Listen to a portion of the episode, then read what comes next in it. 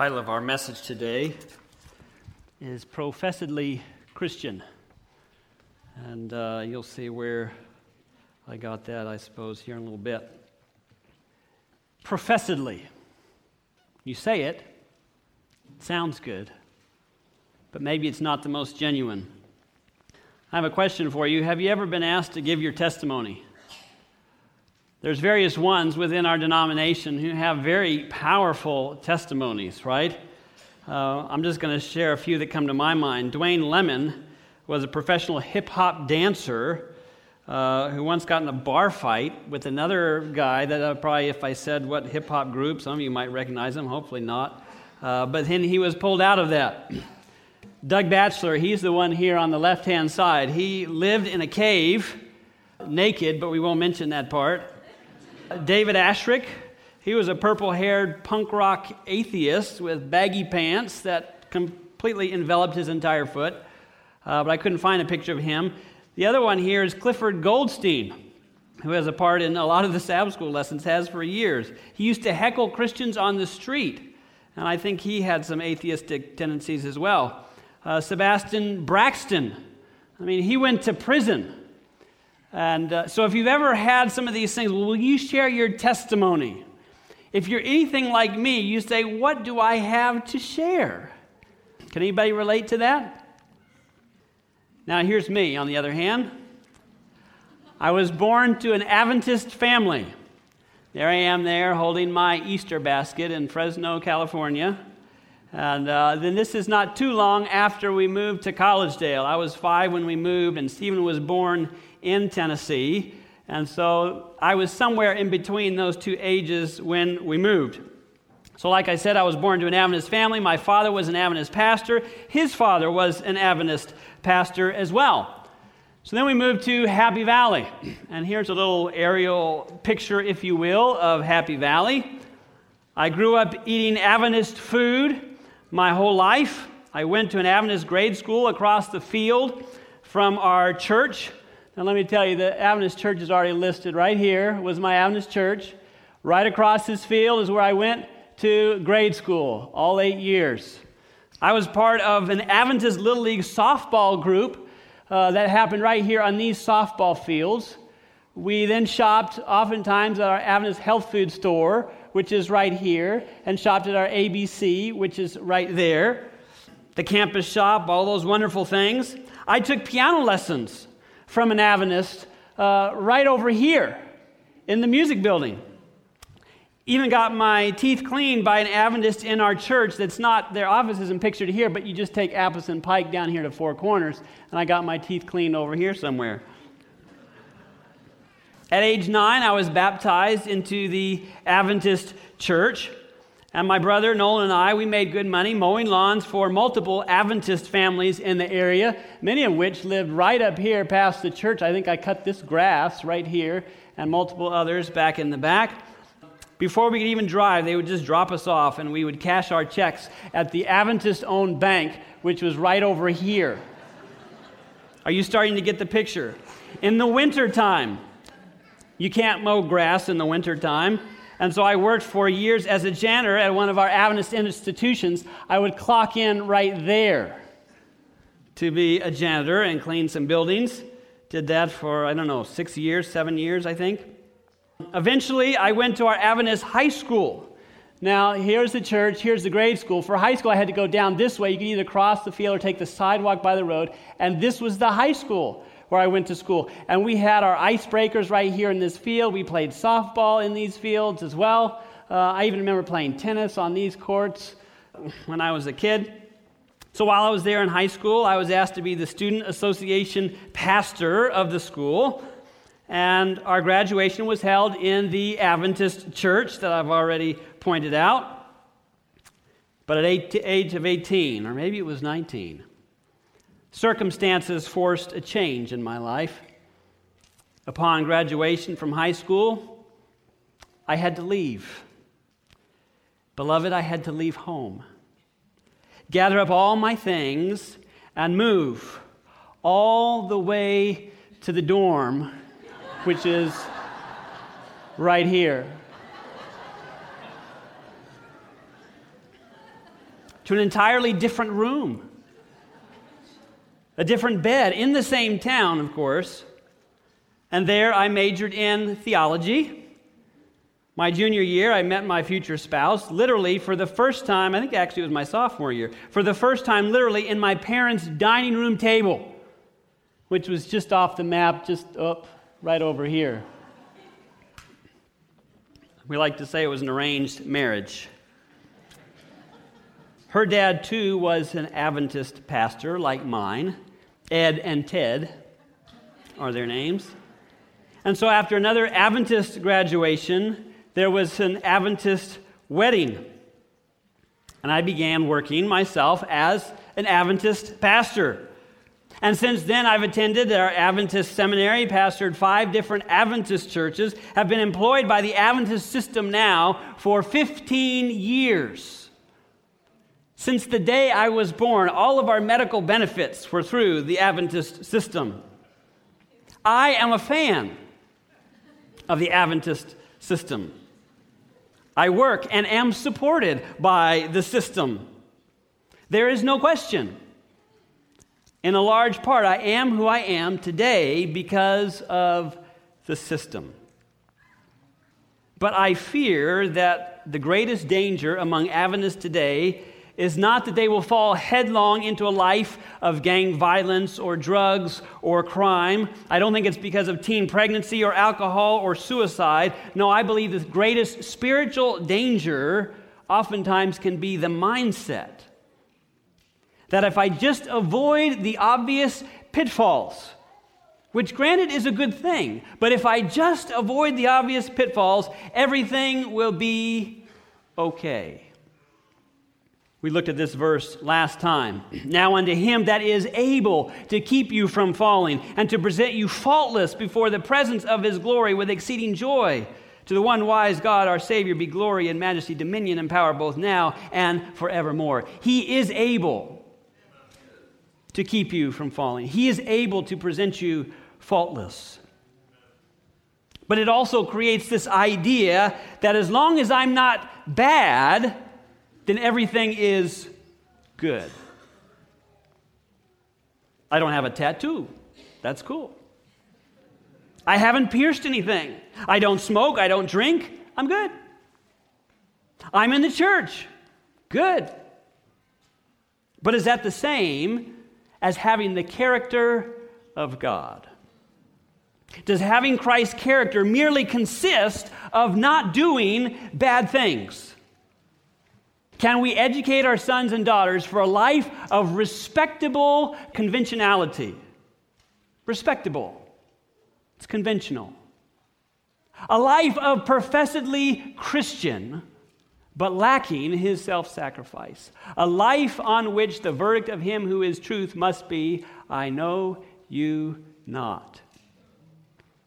Is it possible we can go through the whole system and profess something, but that something has never really impressed my heart? Continuing on, thousands are doing this. They think to secure for their children the benefits of the gospel while they deny its spirit. But this, what? Cannot be.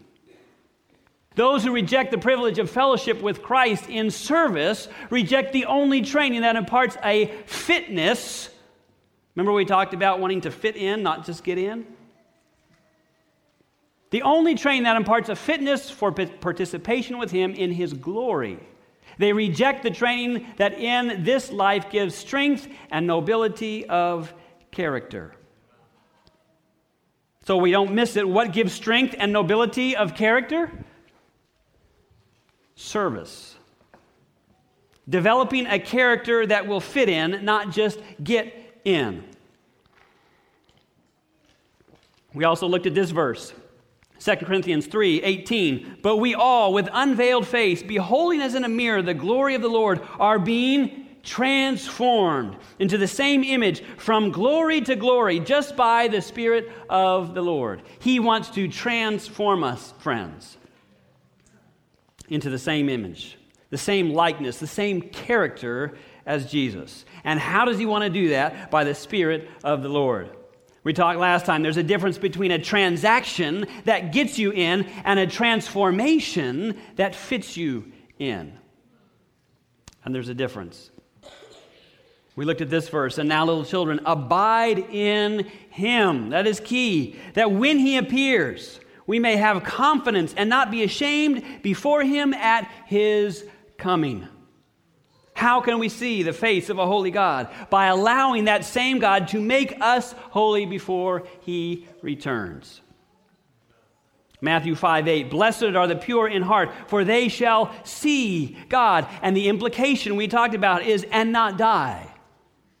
That's why character development is so crucial, because it doesn't just get us to, but it gets us through the second coming.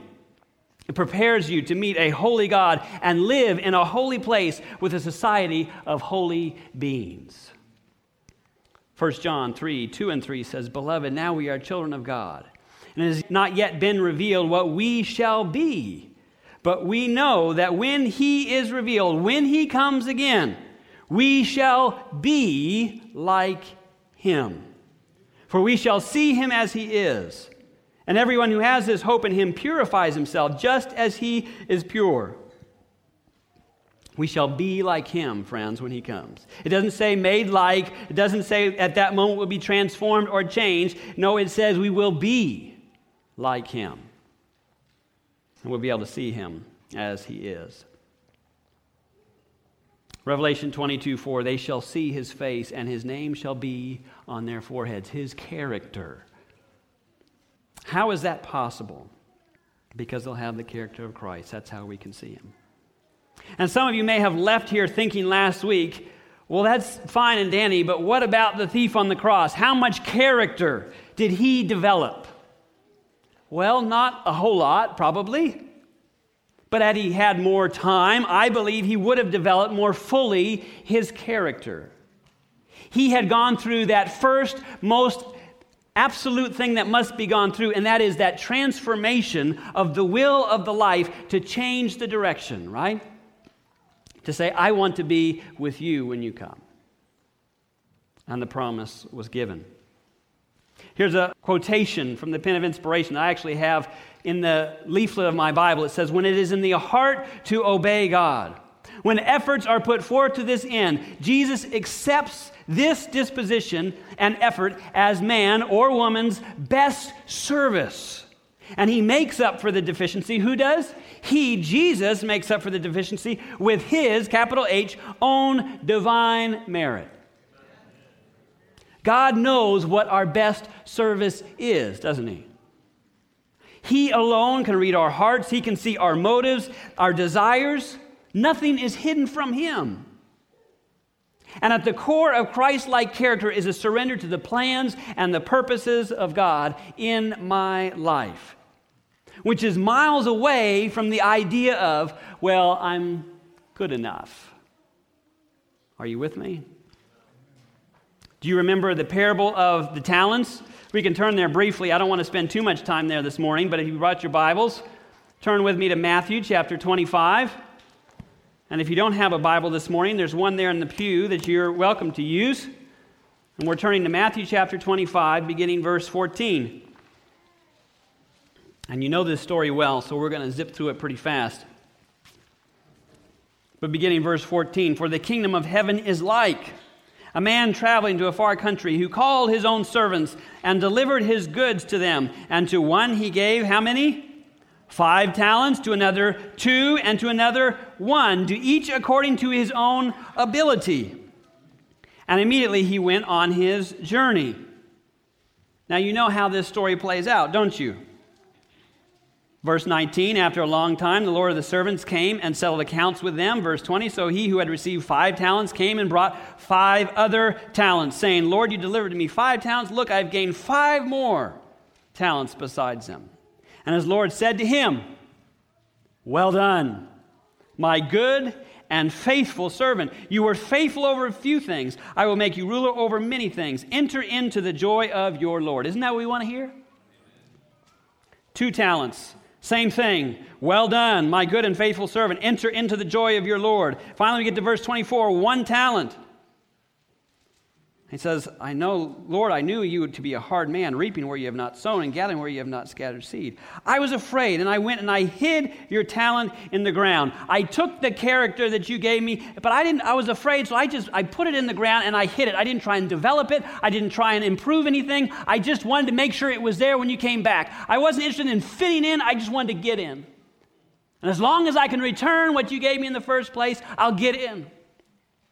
But the Lord answered and said to him, you wicked and lazy servant. You knew that I reap where I have not sown and gather where I have not scattered seed. So you ought to have deposited my money with the banks, and at my coming I would have received back my own with interest. So take the talent from him and give it to another who has ten talents. And as we keep reading, it doesn't turn out well for this individual. Cast the unprofitable servant, verse thirty, into the outer darkness. There will be weeping and gnashing of teeth. Friends, the unprofitable servant, he has not developed what has been entrusted to him. When much is given, much is required. My question is, how much have you been given? What opportunities are yours? What things are available for you to grow in your walk with Jesus and in your character and the image of him, your maker? Or are you content with bearing what he's given you? Christ Object Lessons, wonderful book. We went through it in prayer meeting not that long ago. three fifty-five, it says, in this is given a warning to all who feel that the smallness of their endowments excuse them from the service for Christ. Does anybody here feel like they have a small endowment? I mean, I can't sing, I don't like to get up front, I'm scared to death of people and crowds, there's nothing for me to do, so I'll just sit back here and just not cause trouble. I like to think I'm excused from service for Christ. If they could do some great thing, how gladly would they undertake it? But because they can serve only in little things, they think themselves justified in doing nothing. In this they err. The Lord in his distribution of gifts is testing character. The man who neglected to improve his talent improved, proved himself an unfaithful servant. Had he received five talents, he would have buried them as he buried the one. Friends, when it is in the heart to obey God, when efforts are put forth to this end, Jesus accepts this disposition and effort as man or woman's best service. And by grace, he makes up for the deficiency with his own divine merit. That's the good news. One talent, two talents, five talents, twenty-five talents. Doesn't so much matter. What are you doing with what God's given to you? Are you giving God your best service? You can fool others, but can you fool God? Are you seeking to develop your character after Jesus' perfect character? Or are you just looking to get in and not worried at all about fitting in? Because in our Adventist bubble, we can be really good at keeping the bad out. And again, let me emphasize, that's a good thing. I'm not trying to tell us that we need to go move into the inner cities and that we need, you know, there's a place for individuals that feel called to that. But when we're raising our children and all the rest, there's a reason we have these things set up. But my point this morning is that is not a guarantee, and that ultimately is not a heart issue. I can be subjected to the system, but eventually reject the God of the system. And so just by keeping the bad out doesn't mean I get a free pass. That's not the same thing. Doing good and developing a Christ-like character is important. So here's the question. Does true Christianity consist of merely not doing a bunch of stuff? Because in some people's minds, this is Christianity. You just don't do a lot of stuff. Some of you look like you need an example. Well, if you're part of the Adventist bubble, we don't do a lot of things. We don't have any other gods before him. We don't worship idols. We don't use the name of the Lord in vain. We don't murder, commit adultery, steal, lie, or covet. We don't curse, drink, smoke, wear jewelry, work on Sabbath, don't engage in worldly entertainment, movies and T V, and the list could go on and on and on. And I believe we can make a biblical case for many of those.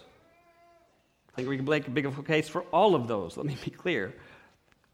Be careful, little eyes, what you hear or what you see, and ears, what you hear.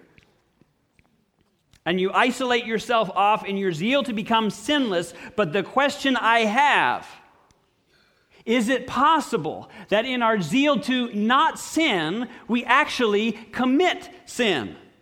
You say, hold on, wait a minute, I'm confused. Now, this is a, a good Adventist verse. I like to think we know this verse. Whosoever committeth sin trans- transgresseth also the law, for sin is the what? Oh, you know it. Yeah. Sin is a transgression of the law. How many of you can finish this verse? To him who knows to do good and does not do it, it is sin. You know that one too. To him it is sin. God doesn't want us to merely avoid or not do certain things. He also wants us to do certain things. Turn with me, if you will, to Luke chapter ten. Again, a story that you know well. Luke chapter ten, beginning verse twenty-five. And because you know it well, I'm going to go over it quickly. But beginning verse twenty-five says, And behold, a certain lawyer stood up and tested him, him being Jesus, saying, Teacher, what shall I do to inherit eternal life? And he said to him, What is written in the law? What is your reading of it? And so he answered and said, You shall not, or you shall love the Lord your God with all your heart, with all your soul, and with all your strength, and with all your mind, and your neighbor as yourself.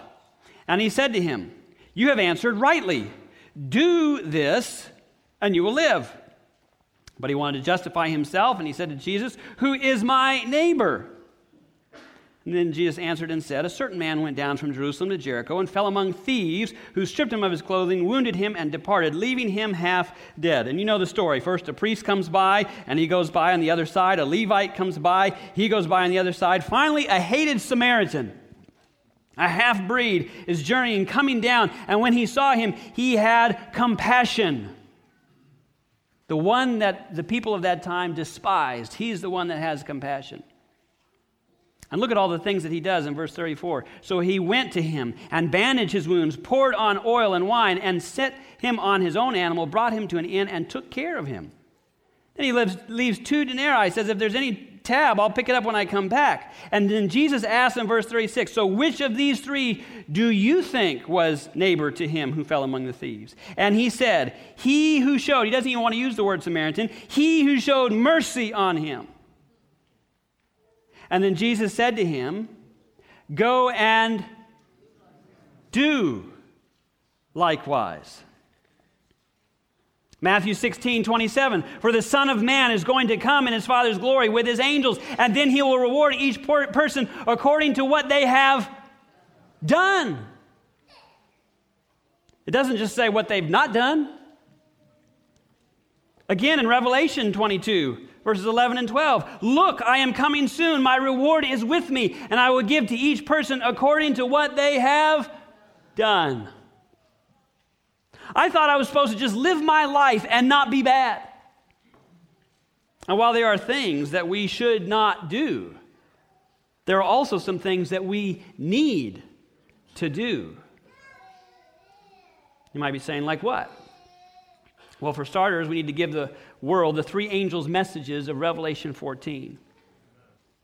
That is the end time, last day message for this hour that has been entrusted to us as a people, to fear God, to love, honor, and respect God, to give glory to Him by what we eat or what we drink or whatever we do. For the hour of His judgment has come. Jesus is ministering for us in the most holy place of the heavenly sanctuary on our behalf, that we may be victorious through His shed blood on Calvary. And it says, and worship the Creator our, on holy on the holy Sabbath day, and to come out of Babylon, to come out of false religion, religions that teach false doctrines, to keep all Ten Commandments by God's grace and have faith in Him.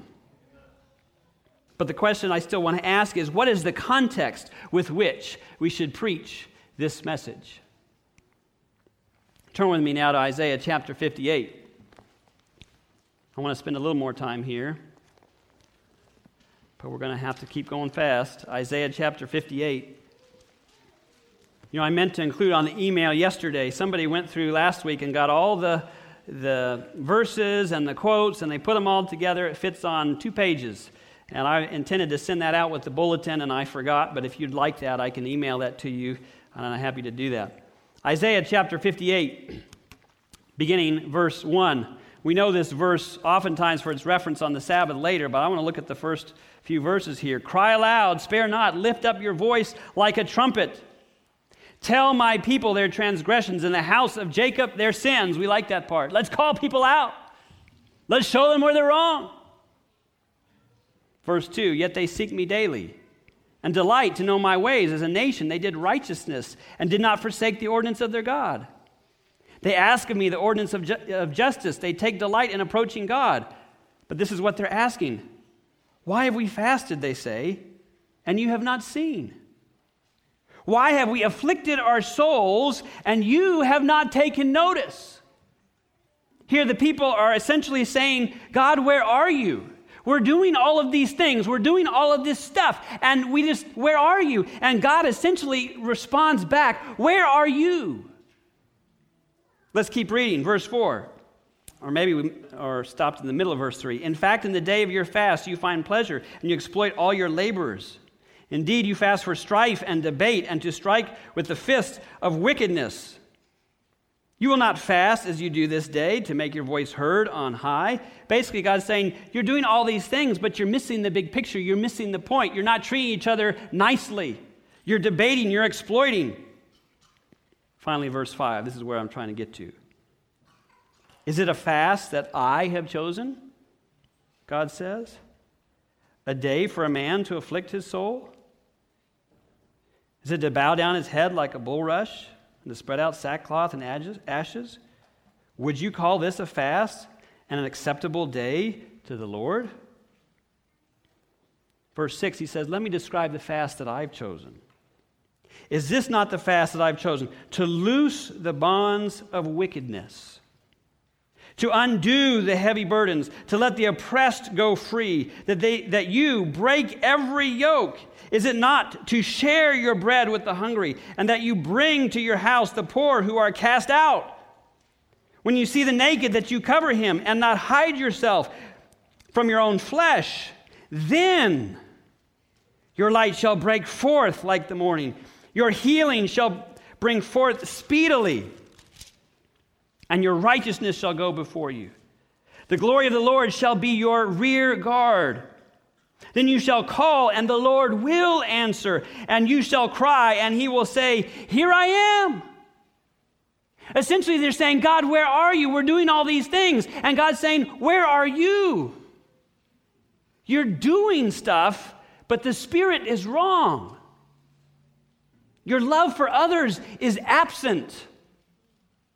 Your theology is not practical. It's just theoretical. He says, this is the fast that I have chosen. Verse ten, if you extend your soul to the hungry and satisfy the afflicted soul, then your light shall dawn in the darkness, and your darkness shall be as the noonday. It will be bright if you do these things. The Lord will guide you continually and satisfy your soul in drought and strengthen your bones, and you shall be like a watered garden, like a spring of water whose waters do not fail. Friends, God did not call you or I to a life of respectable conventionality. God did not call us to just be professedly Christian. No, his idea of Christianity is bigger than the avoidance of sin. You need to live for others, Seventh-day Adventists. The people in Isaiah's time were so focused on themselves that they lost sight of doing good for others. We sing songs, and I love this song. Lift up the trumpet and loud let it ring. Jesus is coming again. But if we believe that, what are we doing about it? Well, I try and just sit back and try not to get dirty so I can be ready. No, this passage cries out, there's a work for us to do. And it's a very practical work. Genesis twelve two, I will make unto you a great nation. I will bless you, and you will be a blessing. God blesses us so we can be a blessing to others. It doesn't say, I will bless you. Enjoy. No, the purpose of the blessing is so you can represent the character of God in a dark place. So you can share that blessing with the world. Friends, could it be that our message lacks the power it could have because we're just teaching and preaching the message instead of living the message? In my life today, two forty-one, it says, in the fifty-eighth chapter of Isaiah, the one we just read from, the work that the people of God are to do in Christ's lines is clearly set forth. They are to break every yoke. They are to feed the hungry, to clothe the naked, if they carry out the principles of the law of God in acts of mercy and love. They will represent the character of God to the world and receive the richest blessings of heaven. Christ Object Lessons three eighty-four. Love is the basis of godliness. Whatever the profession, no man has pure love to God unless he has unselfish love for his brother. But we can never come into possession of this spirit by trying to love others. What is needed is the love of Christ in the heart. Don't you like that? It's not about trying. It's about Jesus living in us and changing us. When self is merged in Christ, love springs forth spontaneously. The completeness of Christian character is attained when the impulse to help and bless others simply constantly flows from within, or springs constantly from within. Friends, I don't think the world needs more proclamation of the character of God. The world needs a revelation of the character of God. And there's a difference between declaring something and revealing it from within. I wonder what the Seventh-day Adventist Church would look like if we did both with a full push. It seems we can do one well. You may be thinking of churches that they reach out to the homeless and all these other things. They do it extremely well. Then there are other churches that they, they preach the message and the full gospel, and they do that extremely well. And both are necessary. But what would happen if we fully merged both together? Somebody here might be quick to say, you know, you're preaching social gospel. You just want to pass out bread, share a smile, and call that sharing Jesus. I agree, giving bread and not sharing with them the bread of life is incomplete. The gospel that we preach, however, must be inherently social. There's no such thing as a Christian hermit. It's oxymoronic. It's a word. Look it up. Jesus could have come in a glass box, in a jar, on a turntable. This is what divinity looks like. Oh! But he didn't. No, Jesus showed his character in what he did, not just what he didn't do. And it wasn't just in set times and set places, Sabbath mornings and church events, but it was all the time. Here are pictures that are from nineteen oh one. Does anybody want to guess the city? Oh, it's on the screen, of course. San Francisco. You're so smart. This is what we get from the Pen of Inspiration. She wrote this in nineteen oh one. We learn that there are many lines of Christian effort being carried forward by our brother and his sister, sisters in San Francisco. These include, and I want you to keep track of this list as best you can, but you're not going to be able to keep up. Visiting the sick and destitute, finding homes for orphans and work for the unemployed, nursing the sick, and teaching the love of Christ from house to house, the distribution of literature, the conducting of classes for healthful living and the care of the sick. A school for the children is conducted in the basement of the meeting house. In another part of the city, workman's home. You know what a workman's home is? Homeless shelter. And a medical mission is maintained. On Market Street, near the City Hall, there is a bath establishment operated as a branch of the Saint Helena Sanitarium. That is, what do they call, water treatment type thing? Hydrotherapy, thank you. In the same locality is a depot of the Health Food Company, where health foods are not only sold, but instruction is given as to reforms in diet. Near the center of the city, our people are uh, our people conduct a vegetarian cafe, which is open six days a week and is entirely closed on the Sabbath. Here, about five hundred meals are served daily, and no fresh meats are used. Doctor and Missus Lamb are doing much medical work for the poor in connection with their regular practice. They're volunteering. And Doctor Buchanan is doing much free work at the workman's home. At the medical and dental schools in the city, there are about twenty of our young people in attendance. We earnestly hope that the steps taken in the future in the work in San Francisco will still be steps of progress. Then she says this, the work that has been done there is but a beginning. San Francisco is a world in itself, and the Lord's work there is to broaden and deepen. Souls are to be sought for. The word of the Lord is to be declared line upon line, precept upon precept, that his name may be glorified, end quote. That's in the Australian Record, page sixty-four and sixty-five. But essentially, she gives this huge, long list, and she says, that's a good start.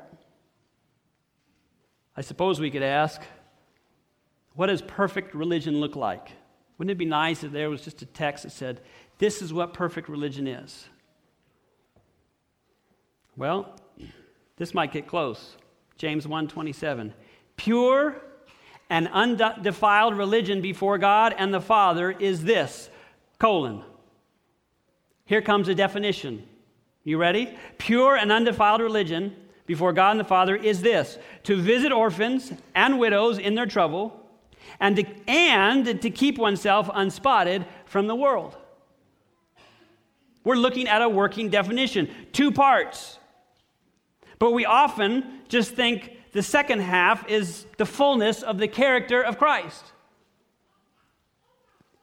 But friends, Jesus didn't come merely to show us what not to do, but what to do to help humanity. Pure and undefiled religion is this, Scripture says. This is an interesting quote. Practical work will have far more effect than mere sermonizing. Can I get an amen? Amen? We are to give food to the hungry, clothing to the naked, and shelter to the homeless. Now I believe we should have evangelistic meetings where we share our full and complete message. And if you're watching via live stream and you're part of a church that is still doing evangelism, praise the Lord. If you're still doing door-to-door ministry, if you're still doing Cole Porter ministry, praise the Lord. But a worse rebuke is if you do neither. Yeah, I don't preach the word and I don't reveal the love of God. You don't get a cookie for that. That's not the objective. If you're doing public evangelism, literature evangelism, praise the Lord, but you are not done yet. A proclamation is only half the battle. They need a revelation of the character of God in good works. When we see someone hungry and we tell them what to believe, it loses its power. Practical work will have far more effect than mere sermonizing. When is the last time you heard of an Adventist homeless shelter? Can you think of one? Continuing on, Christ Object Lessons four seventeen. We are called to do more than this. The wants of the soul, only the love of Christ can satisfy. If Christ is abiding in us, our hearts will be full of divine sympathy. You see, when Christ develops his character in us, we will long to help those around us in every way. And it's both in physical ways and kindness and compassion. but it's also in spiritual ways through God's word and the message for this time. And Isaiah fifty-eight reminds us that we need both. It says in Isaiah fifty-eight that we just read, "Then your light shall break forth like the morning. You will call, and the Lord will answer, and he will say, 'Here I am.'" Isaiah fifty-eight ten, "If you extend your soul to the hungry and satisfy the afflicted soul, physical and spiritual, then your light shall dawn in the darkness, and your darkness shall be as the noonday." That's bright. There's power when we do both. Last passage I want to look at, another one that's very familiar. I'm going to read from Matthew chapter twenty-five, verse thirty-one, as we close. Matthew twenty-five, verse thirty, thirty-one, "When the Son of Man comes in his glory, and all the holy angels with him, then he will sit on the throne of his glory. All the nations will be gathered before him, and he will separate them one from another, as a shepherd divides his sheep from the goats. And he will set the sheep on the right hand, but the goats on the left. Then the king will say to those on his right hand, 'Come, you blessed of my Father, inherit the kingdom prepared for you from the foundation of the world.' 'Come on in,' he says. Why?" Verse thirty-five, "For I was hungry, and you gave me food. I was thirsty, and you gave me drink. I was a stranger, and you took me in. I was naked, and you clothed me. I was sick, and you visited me. I was in prison, and you came to me." And then the righteous will answer him, saying, "Lord, when? When did we see you, capital Y, hungry, and feed you? Or thirsty and give you drink? When did we see you, a stranger, and take you in? Or naked and clothe you? Or when did we see you sick or in prison and come to you?" And the king will answer and say to them, "Assuredly I say to you, inasmuch as you did it to one of the least of these, my brethren, you did it to me." Then he will also say to those on the left hand, "Depart from me, you cursed, into the everlasting fire prepared for the devil and his angels." Why? Same list. I was hungry, I was thirsty, I was a stranger, I was naked, I was in prison, and you didn't visit. Then they also will answer him with the same language. "Lord, when did we see you, hungry or thirsty, a stranger or naked, sick or in prison, and did not minister to you?" The response is exactly the same. When? And all of these "you," capital Y, the implication is clear. Lord, if we would have known it was you, we would have had a potluck. You could have come to my house. We would have had a clothing drive, collected cans, done ingathering. We would have done community service, prison ministry. We would have done it all if we knew it was you. But it wasn't you, it was just people. And these people want to get in rather than develop a character to fit in. Do you see the difference? And the righteous, I mean, they're not complaining, but they also ask, "When did we see you?" All we saw was people. And that's just what we do when people need help. And Jesus said, that's my point. That's my point. You didn't know it was me, and you did it anyway. You fit in. Come on in with me. Friends, I believe God wants something more than just get you to a new place. No, he longs to transform you and I so that when we get there, we'll fit in. Our dear Heavenly Father, Lord, we know ourselves all too well. We know our insufficiencies, but we also know by looking unto Jesus the author and finisher of our faith, that you will bring us to be more and more like you each and every day. So, Lord, we don't need to stress. We just need to focus our eyes on you. And when your Holy Spirit speaks to us to do something, I pray that we will respond for your glory. In Jesus' name, amen. This media was brought to you by Audioverse, a website dedicated to spreading God's Word through free sermon audio and much more. If you would like to know more about Audioverse, or if you would like to listen to more sermons, please visit w w w dot audioverse dot org.